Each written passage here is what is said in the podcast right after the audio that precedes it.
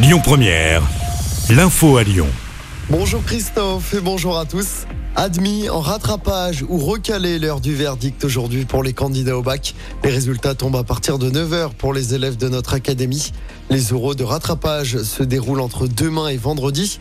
Concernant le brevet, les élèves de 3e qui font partie de l'académie de Lyon connaîtront les résultats ce vendredi. Dans l'actualité également, la soirée d'hier a été très calme sur le front des violences urbaines. Aucun incident majeur n'a été recensé dans la métropole de Lyon et sur le reste du territoire. Emmanuel Macron qui reçoit aujourd'hui les maires de plus de 200 communes touchées par les émeutes des derniers jours. Le maire de Lyon, Grégory Doucet, sera notamment présent lors de cette rencontre avec le chef de l'État à l'Élysée. Les émeutes auraient déjà coûté un milliard d'euros aux entreprises. C'est ce que dit ce matin le patron du MEDEF dans les colonnes du Parisien. Il précise que plus de 200 commerces ont été entièrement pillés, 300 agences bancaires détruites et 250 bureaux de tabac dégradés.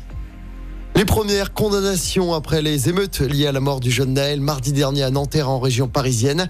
Les comparitions immédiates ont débuté hier à Lyon.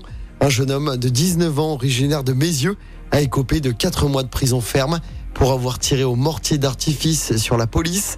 C'était à Vaux-en-Velin jeudi dernier.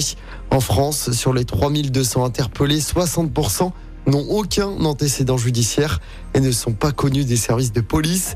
La moyenne d'âge des personnes interpellées est de 17 ans, indique Gérald Darmanin, le ministre de l'Intérieur. Un grand changement, c'est ce que va bientôt connaître l'avenue des Frères Lumière dans le 8e arrondissement de Lyon.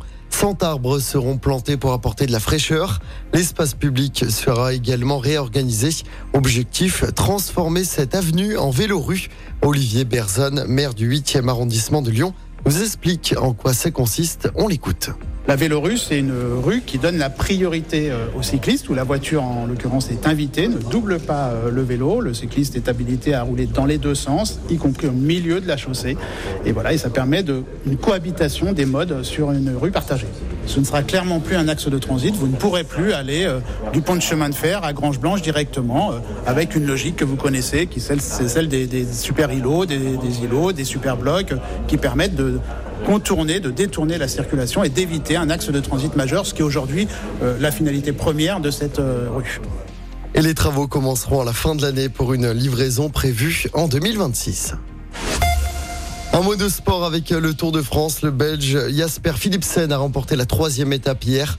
Adam Yates conserve quant à lui son maillot jaune. Le maillot vert du meilleur sprinter reste sur les épaules du Lyonnais Victor Lafay.